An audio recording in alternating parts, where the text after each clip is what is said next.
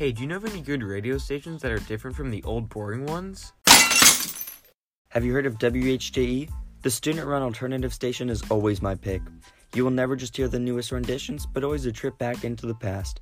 I also like to listen at WHJE.com because the group of 200 students produce amazing shows and broadcasts that you can relive at any moment from anywhere.